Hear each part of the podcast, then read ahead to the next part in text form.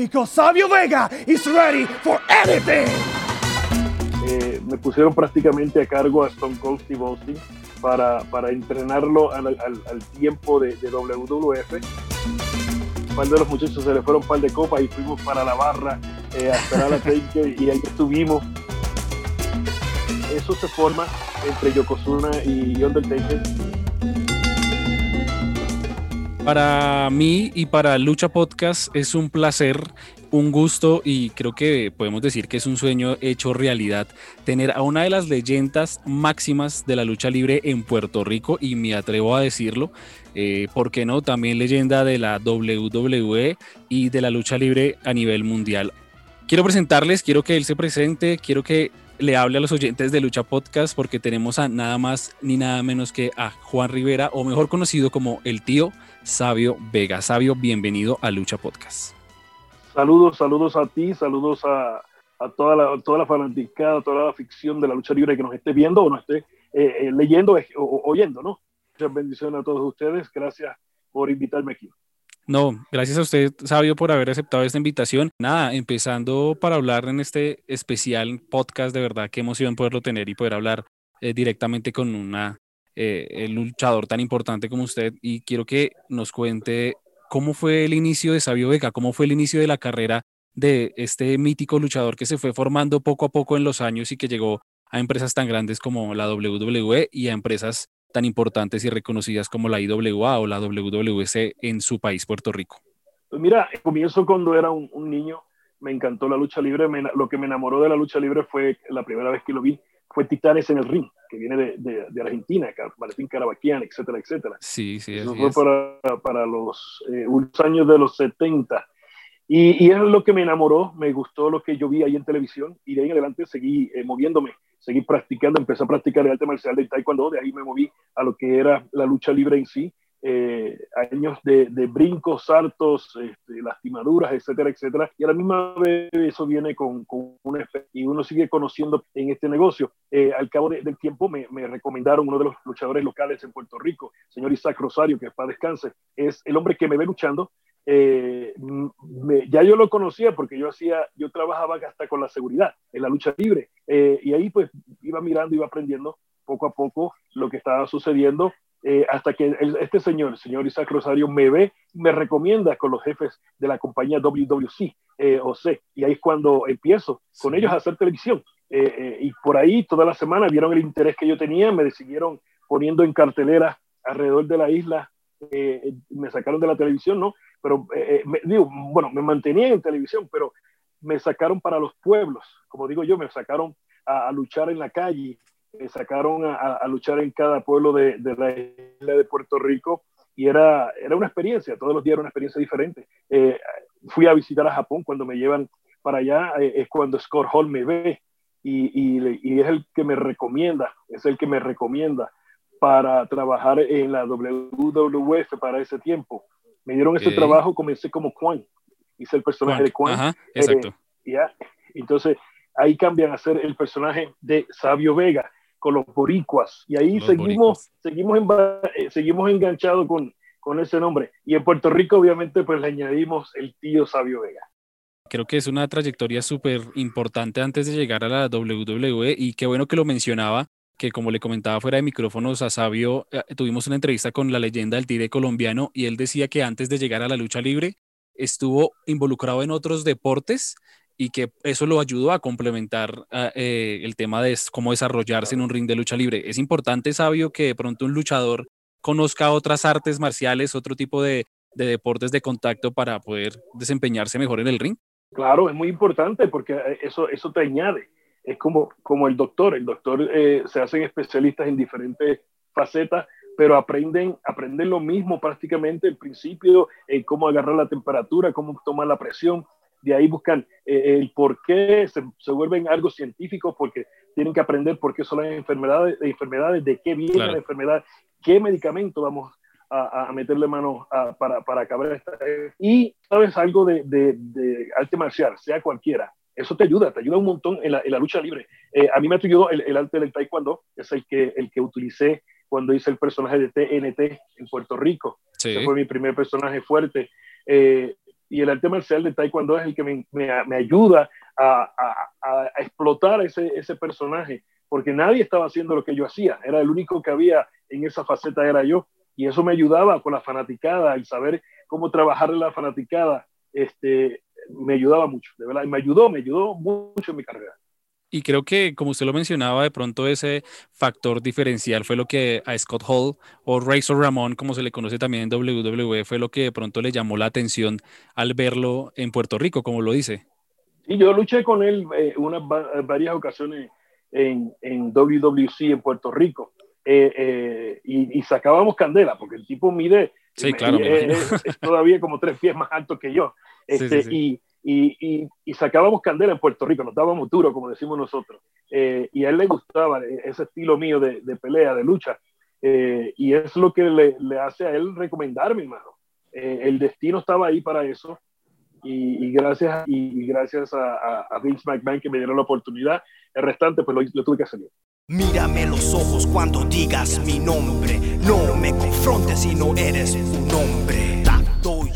le comento, en Lucha Podcast hay muchos fanáticos de WWE, también de, otras empresas, pero creo que ellos quisieran escuchar de, su boca cómo fue esa experiencia de trabajar en una de las empresas más grandes de lucha libre a nivel mundial, eh, la WWF en ese entonces. ¿Cómo fue esa experiencia, el traspaso, conocer a Vince McMahon, hablar con él, eh, ya salir al escenario? Usted tuvo hitos, pues puedo decir, importantes dentro de la WWF y fue derrotar a a, personas como, como Stone Cold Steve Austin, que es un personaje importantísimo dentro de la lucha libre en Estados Unidos. Eso es así. Pues mira, eh, yo no conocía mucho tanto de la WWF porque estaba metido en Puerto Rico haciendo lo mío.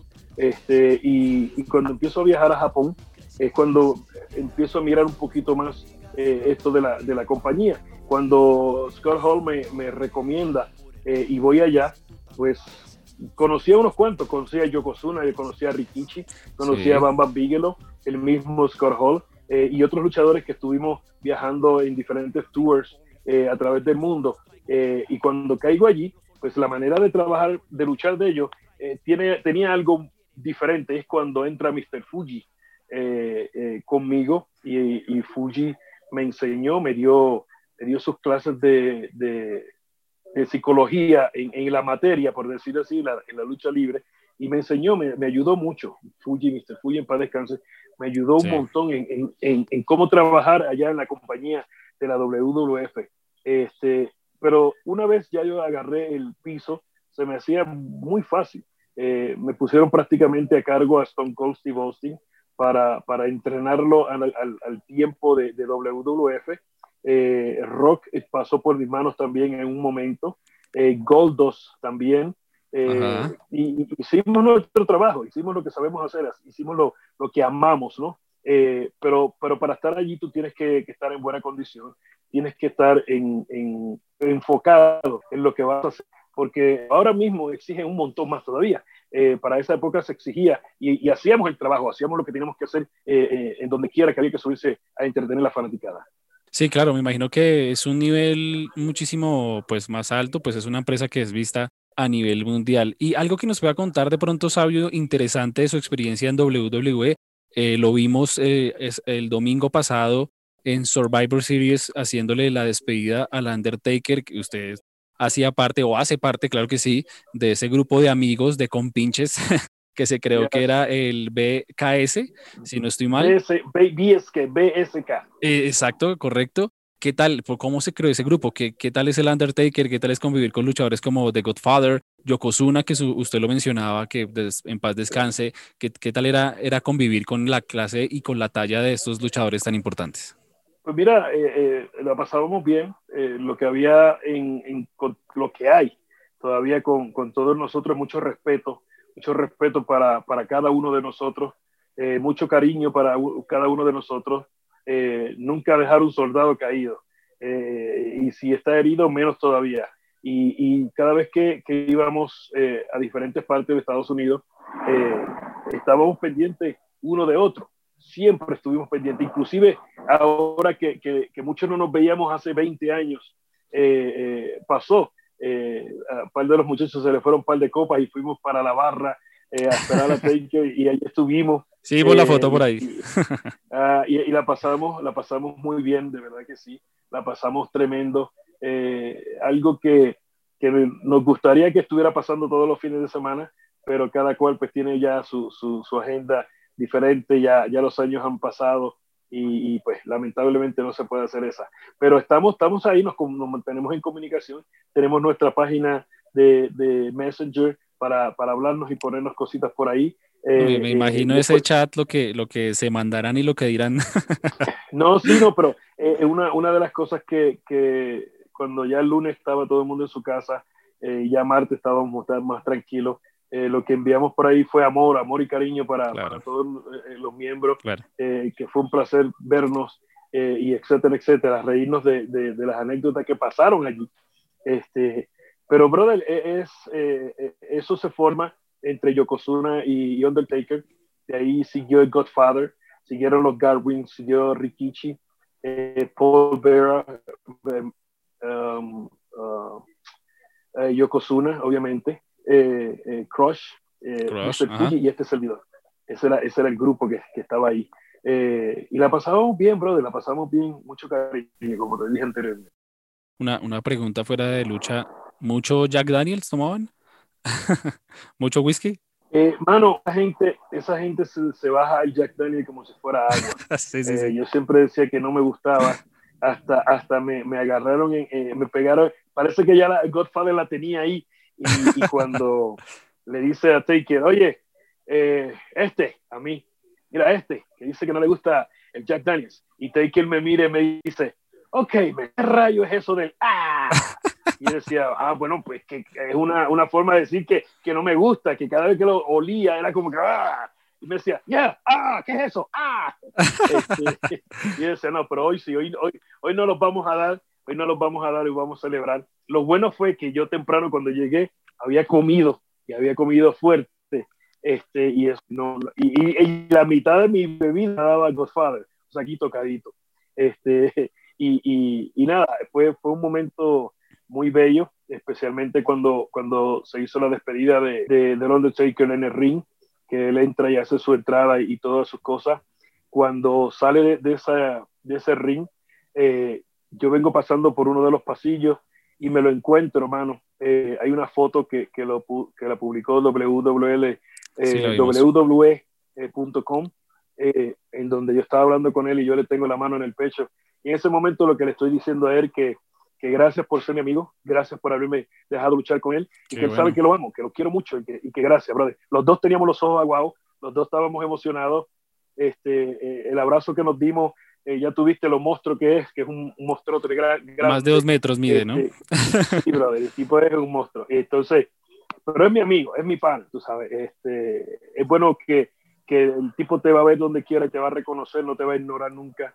Eh, y, y, ahí está. es una persona humilde, podemos decir que es Mark Calloway. Sí, es un todo, una persona súper humilde, una persona profesional en lo que hace. Eh, no es un tipo arrogante, es un tipo que, que, se da a querer. Él conoce, él conoce. Tenemos la misma edad, nacimos el mismo año, con dos meses de, de, de, de, separación. Este, y, y, y, nada, brother, lo que hay ahí es mucho cariño y mucho amor.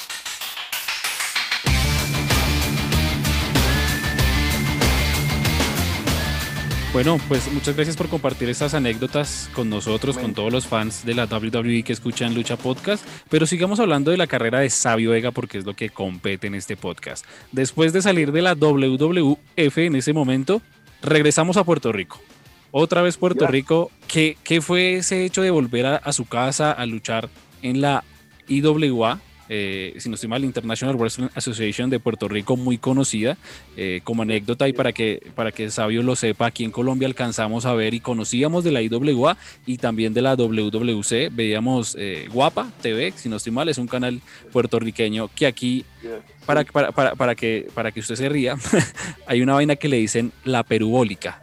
La perubólica era como una, eh, una señal de cable como ilegal, medio ilegal que se veía en los barrios de Bogotá, Colombia, y que transmitían esos canales. Entonces yo conozco y lo veía a usted de pequeño. Cuando yo era pequeño lo veía hace algunos años luchando en la IWA y en la WWC. ¿Cómo fue ese paso ya de volver a Puerto Rico a las empresas de su país y que usted mismo ha formado y ha construido allá en Puerto Rico.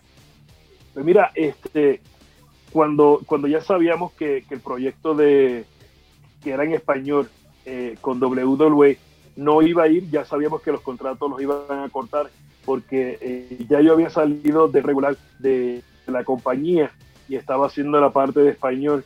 Cuando esa, esa negociación se cae, ya sabíamos que íbamos para afuera. Y ya teníamos en mente con el señor Víctor Quiñoy, que para descanse, mi, socio y Miguel Pérez, el otro de los boricuas, ya teníamos en mente hacer algo en Puerto Rico. Eh, y eso fue lo que hicimos. Ya Víctor tenía la compañía inscrita. Lo que hicimos fue darle forma, poner el, dinero y empezar a trabajarla. Y obviamente ya, ya tuviste todas las cosas que hicimos, todas esas canchas llenas semana tras semana. Eh, el trabajo que hicimos fue excelentísimo. El equipo de trabajo, eh, el mejor, de verdad que sí. Y nada, y comenzamos nuevamente lo que es IWA el año pasado, 2019, reabrí nuevamente la compañía y estamos trabajando con, con, la situación. Nos cae encima esta pandemia que no nos deja hacer absolutamente nada. Pero a la misma vez, esta pandemia también nos abre otras puertas. Así es, sabio. Y nada, como usted mismo lo decía, pues eh, ahorita con estos tiempos difíciles, como dicen, hay que reinventarse, ¿no? Y creo que ustedes están reinventando la lucha libre allá en Puerto Rico como con esa especie de alianza entre la IWA y la WWC, que en teoría y desde lo que conocemos aquí son como competidores, ¿no? Eso es así, eso es así. Estuvimos en un momento que era, era una pelea entre las compañías y el promotor de allá no quería que nosotros corriéramos y trató de meternos el pie un montón de veces, pero no sabía que, que las piernas de nosotros eh, no eran de, de palillo de diente, eran de acero. Y cada vez que ponían una barricada, la pateábamos, la rompíamos y hacíamos el gol. Y es por eso que, que, que llegábamos a, a, donde, a donde estábamos. Y lo hicimos lo que hicimos, que todavía el día de hoy la gente sigue hablando de la IWA y de las anécdotas y las cositas que pasaron allí. Así que venimos con eso en mente de nuevamente eh, repetir eh, eh, lo que hicimos con, obviamente, con diferentes players, con diferentes los jugadores o luchadores, ¿no? En este caso. pero estamos, estamos locos porque la pandemia pasa. Yo de Puerto Rico recuerdo mucho también a Thunder and Lightning, si no estoy mal, creo que se llaman. Me, me gustan, son una pareja que, que, que tiene bastante futuro y proyección. Bueno. ya para terminar, de nuevo, muchísimas gracias por haber aceptado esta invitación a Lucha Podcast. Eh, le quiero pedir que por favor le envíe un saludo a todos los oyentes de Lucha Podcast. Bueno, para toda la gente de Lucha Podcast, para la gente que la lee, la mira, la, la escucha, muchas bendiciones a todos ustedes. Gracias por estar aquí. Es una otra forma que nos ayuda a nosotros, a los luchadores, a llegar a la fanaticada. Así que sigan viéndola, sigan eh, escuchándola sigan dándole like, sigan dirigiéndola y dándole compartir para que siga creciendo como se supone que crezca. Así que muchas gracias a todos ustedes. Me pueden conseguir a mí por Instagram, el tío Sabio Vega. Eso le iba a preguntar, ¿cómo son las redes del tío Sabio Vega? Me pueden conseguir lo que es en Facebook, en la página oficial Sabio Vega Official, en, en uh, Instagram como tío Sabio Vega y en eh, Twitter como at Sabio Vega y como at Ninja TNT. Oye, y no se me pueden quedar las, las, en todas las redes sociales. IWA Puerto Rico. IWA usted se mete por ahí en YouTube.